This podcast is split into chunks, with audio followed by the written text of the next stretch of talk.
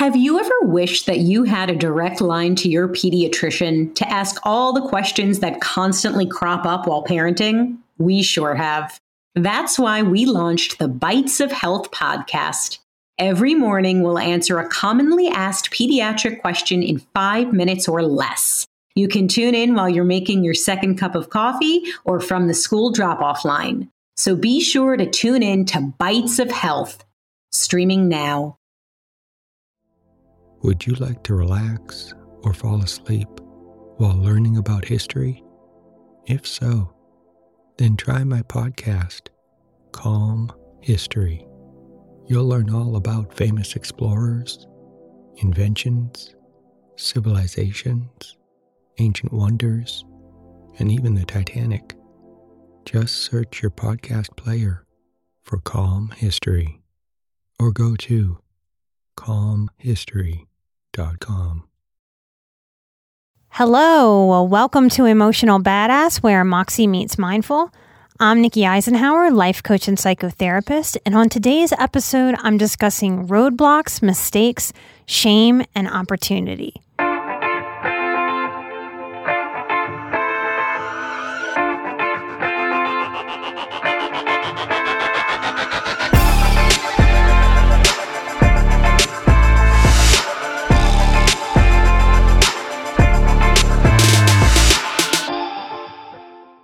This episode is about roadblocks, shame, mistakes, and opportunity. One of the most powerful teachings that we can learn that will change our lives is that there's opportunity within everything that offers us contrast. That within every single struggle, every single trigger, every disappointment, every hurt, that we can learn, we can grow, and we can ultimately evolve. And you know what contrast is. You feel it all the time. It's all the things that feel like they go against the grain of who we are, that feel like we're swimming upriver. Each contrasting event or person provides us this opportunity to grow. Without integrating this belief, we're at risk of taking life personally. Maybe you've heard the saying, life is struggle, but suffering is optional. I'll say it again life is struggle, but suffering is optional. This is also one of the four agreements to not take anything personally, and this is why. When we take the struggles of being alive personally, we wind up crafting a story. It's not our healthy part that creates this story, it's our dysfunctional ego parts. These dysfunctional parts look for evidence to prove the story that Everything goes wrong for me. It's harder for me, says the ego. My experience is harder than anyone else's experience, and no one can understand or relate. And then we feel alien. And then we feel isolated, other than, not realizing that we're outcasting ourselves from the human tribe in word with this story we're creating inside of our heads this story of the world is against me is why withdrawal from people, from relationships, from the world is one of the official depression symptoms. And I'm pretty sure you can hear it inside of this story. I mean, this story is depression, it is depressing that a whole big wide world is operating against any one person how could anything be more depressing than walking around with that belief?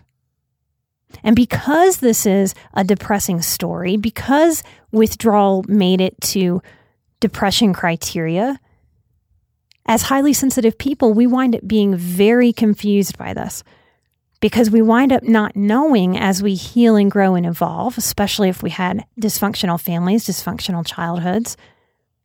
We wind up having no idea the difference between this depressive withdrawal from this awful self talk story. We don't know the difference between that and owning and understanding that as an introvert or a highly sensitive person, that we also healthily can withdraw. But that kind of withdrawal is withdrawing away from sensory overload And if we're depressed, we certainly feel overloaded sensorily. So this becomes very confusing, not just for you as a listener, if you're highly sensitive and going, oh gosh, yes, I've been there. I know this. This confused me for a long time, or I'm still in the confusion of this. Because lots of mental health practitioners, all different kinds, the ones who prescribe meds, even the ones who don't, and everything in between, really don't know the difference between withdrawing sensorily and withdrawing due to this depressing story taking hold. And this story is the core of victim mentality. And it is self torturous. And I'll go so far as to say it's just wrong, as black and white as that sounds, because I believe that we have to get kind of black and white with this part of our ego. We have to be able to look at this part and say, nope, this seductive victim story that you want, that looks for proof that these things are against me, it's not useful, it's not helpful. We cannot continue this. This is an emotional boundary. I spent much of my 20s and my early 30s with this self torturous victim mentality story. And that may be surprising to people that were on the outside, not on my inner circle. Because from the outside looking in, it may not have been evident to the average person that this story hung around me like a thick, poisonous fog. I don't have victimy energy. I don't speak in a very victimy way. And I never really have, even at my darkest moments. But this story, it's sneaky. And as wave after wave of difficult thing hit me, if something was just more difficult than I first expected, I took that as a wave. If something took more steps than I seemed to have energy for, I looked at that through the lens of I'm just incapable. Life is too hard for me. I can't adult the right way. This story made me see life as the good things being just out of reach, no matter how hard I tried or worked. And I'd tell myself this story, not realizing I was telling myself this story. So I hope by sharing some of this, it can click for some of you that don't look like victims, don't act like victims, and don't like that victim stuff yourself. That you can notice the sneaky ways that it can seep in. Because it's not just for the obvious victim types, y'all, the ones that are kind of whiny and woe is me. Even if those reasons are very, very good, we cannot stay in that state very long and maintain living. I have a hunch that ambitious types, high functioning types, struggle with this negative, shaming world against me, nothing works out story much more than someone who doesn't feel much drive. People who are kind of complacent in a personality way. This is why I use the word seeker so much on the show, because unless you're a reluctant listener, and ooh, sometimes I wonder how many of you listeners out there are trying to force some of these episodes on people who just don't have the depth for it or who are wildly disinterested in personal development or personal responsibility and just could kind of care less about learning how we can better relate. But if you're not a reluctant listener, then I know that you're a seeker because you're craving something, you're listening, you keep coming back, you're hungry for growth. You're hungry for betterment. When you see that something isn't working in your life, you want it to be different. And when it really seems like life is sending struggle after struggle, wave after wave, compounding our stresses, compounding our traumas before we even have a chance to get up and catch our breath, then this is a very, very important lesson that can bring you so much freedom. Because that story of something is wrong with me, the world is out to get me, what's wrong with me? This is where shame secretly lies. So this belief compounds over time. And we get so used to it, it gets hard to notice it. That's part of why talk therapy is so useful when it's done well. Because the way that we speak to others and ourselves is not indicative of the things that we keep in our head. And that's what artful therapists and coaches do. We help ask the questions and help pull out the information that help you see where these stories are not serving you so that you can be empowered to change them. This belief that the world is out to get me, I can't do anything right, nothing comes easily to me, is responsible for much depression, addiction, learned helplessness, stuckness, and I believe influences much suicidal ideation and action. I didn't want to teach this as a concept or share with you a personal story that was very surface or light, like spilling something, and we use it as an opportunity to learn that it's easy and simple to clean it up. Now, if you've listened to a lot of the show, you've heard me use that example before, and it is very important to do work on these concepts in, in the realm of what's simple and easy. But I wanted to be honest with you about one of the biggest contrasts and struggles that I've had in my life to show you that we really can pull goodness for ourselves, growth, when we look for the growth around the roadblocks and the mistakes. And when we do so, we don't invite shame. We actually disallow shame because we're learning and evolving. And isn't that a big part of who you are? How your personality presents? Where your principles and morals reside? One of the biggest contrasts and struggles that I've had is being in healthcare and having licensing boards. Now, I hold two licenses, one in general counseling and the other in addiction. And yes, I'm being vague. If you want to know more specifics, come hang out on Patreon and ask, and I'll share. What I've come to believe about boards, and I have interacted with boards from three different states, which is two more states than most professionals will experience in their lives. But a healthcare license is really like a marriage. I am expected to keep this sucker for life with fees and renewals every two years. And just like with my personal, actual two real marriages, now three, I've married Chris, I'd say that I was too young back then. I hadn't yet wrung out enough dysfunction of my childhood and my young adult experience to healthily marry anybody or anything. And in truth, I have felt manipulated by my school because they pushed a licensing route really without what I would consider informed consent because they pushed licensing boards on me and presented that as the absolute only route to working. And while it's true to be in clinical mental health, that is the only route, there's a whole world of coaching that I didn't find till much, much, much later.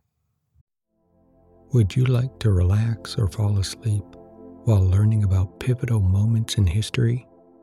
If so, then try my new podcast, Calm History. It's a time machine of tranquility, filled with immersive and fascinating stories from history. Prior episodes include The Pilgrims, Marco Polo, Henry Ford, Joan of Arc, Jackie Robinson, Klondike Gold Rush, Ancient Greek Olympics, Easter Island, and the Great Pyramid of Giza. There's also a six part series about the Titanic. Just search your podcast player for Calm History or go to calmhistory.com. I also believe I'm not alone in going through a licensing therapy program and having licensure presented as something that does something for you. So I believe back then when I sort of married my license, I really thought that a license operated more like a union. I thought there would be support for me with this license that I pay for, that I keep up with. There hasn't been support. I first got disillusioned by a board when I was very, very early in my career. And I noticed that the treatment center that I was working for that did very good work with people but I noticed them starting to move towards doing payment plans with people. And I thought the payment plans that they were setting people up on when they were raw, when they were not thinking clearly, coming off of drugs and alcohol, having either needed to detox when they signed documents, or going through detoxification and the transition that it is to lean into sobriety. And we're setting up payment plans that these people had no ability to repay. In retrospect, it felt to me very similarly to when I found out about the housing crisis and the loans that were written that would eventually screw people. I called the board after going to the people that I worked with and kind of getting brushed aside and basically getting told to shut up. And the feedback that they had for me, I thought they would help me or have some kind of process because it was the big national ethics board. They told me I, I needed to quit. It was definitely unethical, but I just needed to quit. I was so confused. I was so disappointed. I was so let down. I didn't understand how the ethical person leaving the unethical situation would make the unethical situation better. I thought that was crazy pants. I thought it was negligent. And they basically told me that since I was reporting to them and knew that it was unethical, that from that point forward, if I didn't leave, I was the one with the ethics violation. I knew in that moment that I would eventually work for myself. That was in 2008. My first practice was Lagniappe therapy that I began in August 2009. And that moment broke my heart. That's what I thought it did. It absolutely broke my heart because I so wanted my profession to feel healthier than I was learning that it was. But when I look back, the growth is knowing and being able to meet contrast now without allowing it to break my heart like it did back then. My heart mended stronger than it was before. But that contrast was showing me that I am other than, I am different, that this doesn't fit with me. And that contrast pushed me towards what was more of my true self. The gift of learning how to be resilient and how to accept contrast as teacher opens us up since that time, I have continued my growth and grown leaps and bounds. I am so happy and proud to share with you that I no longer have to get fire engine lava level mad when there's contrast. Or I don't have to go to the depths of digging a hole of sadness if I'm sad or if my feelings are hurt. Even if someone betrays me, I can feel the feelings without allowing my wounded ego to create the story that makes me feel like this world is against me. There's an old Atlas quote that I love. I have it on my fridge. Atlas is the guy that holds the world, the statue. It says, You are not Atlas carrying the world, the world is carrying you. I had people in my life, yoga teachers, Lisa, other therapists, colleagues, try to teach me for years that things weren't happening to me, they were happening for me. And if you hear this from me and it really pisses you off, I get it. It used to really piss me off too. That wasn't really anger, though, that I was experiencing. Oh, it sure looked like it. If you took a picture of it, if you heard what was coming out of my mouth, you would all identify anger. But anger's the top layer. We're animals, y'all. When animals are hurt in the wild, if you've ever seen a dog hit by a car, we growl, we snarl. Our toughest emotion comes out as a mask to our pain and to our hurt, to our woundedness. And it happens not just physically, but it happens emotionally. That anger I had back then, was the mask for how hurt and disappointed that I had gone from one dysfunctional family in my childhood to what felt like a professional dysfunctional family. And now those things feel like gifts to me. And that can feel like bullshit if you're in the pain of it, but it's true. I wouldn't change any of those things. That in the moment of them, ooh, I wanted everything about that moment to change. But now, wisdom has shown me I can appreciate the contrast. And when I do, that is the best self care I can do for this body that I have. It's my job to take care of this body. If I don't lean into gratitude for the contrast, I am fighting life every time it's not my way. And that's going to keep a nervous system sick. It's going to keep cortisol pumping in this body. It's going to keep post traumatic stress symptoms and reactivity and triggering at the forefront, easy to access. It's going to make it easy for the system to panic. In this way, some of our strongest healing is about choice, determined choice. And something shifts like a magic when we start doing this. Because letting go of the story, the world is out to get me, everything's against me, it's just too hard for me, nobody understands. We start living a different story. We start actually living a different narrative. A narrative that says, hey, world, remember, you're carrying me. And then we feel more supported. And there's a domino effect. Ooh, if we feel a little bit more supported, what happens? Check in with yourself, those of you who listen to the show. Most of you I've never met if just listening to the show has done something for you, if it's shifted something, if it's helped you feel lighter in any way, then that proves how powerful words are. I don't ask you to just believe me and try this. I ask you to experiment, to try what I'm offering, to let go of any semblance of allowing the ego to create this very sneaky victim story where so much of our pain resides. It blocks our healing and it keeps us miserable. I would love to have some feedback. If you try this and it helps you, if you feel a shift, even if you don't and you're mad at me, I'm a safe person to share that with too. So we would love to have you at our Patreon.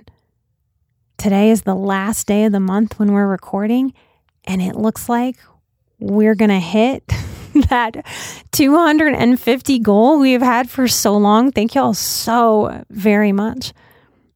Now, I don't run the Patreon like a messy kind of social media, all kinds of stuff everywhere, lots of chatter. I don't want it to be a chatter place. I want it to be a place of nuggets. So, everything that we put there is not just to fill up space. It's not a space where we post something every single day. We're not trying to just dump things at you. Everything that we put there has a message and has healing power. So if you want it, it's there for you. We have over 30 exclusive episodes. Every month at the $10 level, I answer your questions. The very next topic is codependency. Come ask me anything. Come be mad at codependency. Whatever you need, you can ask about your own personal story. You can ask about something you've heard me say. You can confront something that you've heard me say. It's kind of a space where anything goes, in terms of asking questions, at least. Come find us at patreon.com backslash emotional badass. Another way to help the show is to get on iTunes and give us a five star review and subscribe to the show. Make sure you hit that subscribe button those are the things that work that funky iTunes algorithm and help suggest the show to other people so that they can find out that they're highly sensitive, they are survivors, they're stronger than they feel, and they can find this tribe. I want to thank Icy. They say they Googled podcasts for empaths. I'm glad we're showing up in those searches. I recently figured out and discovered I am an empath. Woohoo! I found this podcast and I'm so grateful because I now feel like I have a place to start in understanding this complicated and beautiful journey of understanding and healing. Thank you so much. I'm so glad you found us. I want to thank Isis Yar. They say, Thanks, Nikki. I've been working on mindfully growing up, which is helping regulate my emotions. Yes, that is a beautiful sentence. Absolutely. With your help, I can grow emotionally. I am so honored that you are growing with me emotionally. Thank you so much for being here. M. Lassiter says, loving it. This is so good. And I'm, and I'm, only a few episodes in. I will write another one once I get a little further in. Cool. I can't wait to, write, to read your next comment. Thank you for being here. I want to thank Mama Shack 727. They say, Thank you for this. I find myself listening to each episode and thinking, Oh my goodness, yes. Thank you so much for putting this out there. You're so very welcome. Thank you for taking time out of your busy, busy life to write a review. It really, really, really does help. And I want to thank Suru29. They say, amazing. I love this. One episode in, and I already feel a bit better. Thank you so much for making this. I'm in awe of how much I relate and how much it opened my eyes to so many things about my anxiety. Thank you. Thank you. And side note, I love that you're in the Mile High City. As a Denver native, it makes me so incredibly happy to have someone here doing such amazing work. Oh, yay! I'm growing into my Denver family, so that makes me really happy to hear. Thank you. I'm so happy that I'm here too. Light and love. I'm an emotional badass. You're an emotional badass. And remember, together we are where Moxie meets mindful. Bye bye.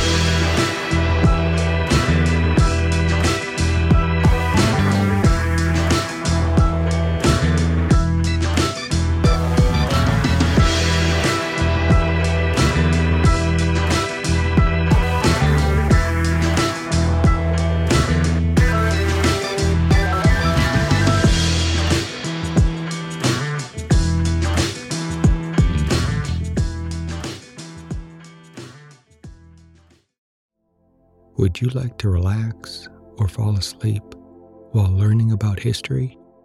If so, then try my podcast, Calm History. You'll learn all about famous explorers, inventions, civilizations, ancient wonders, and even the Titanic. Just search your podcast player for Calm History or go to calmhistory.com www.thebrainfeed.com.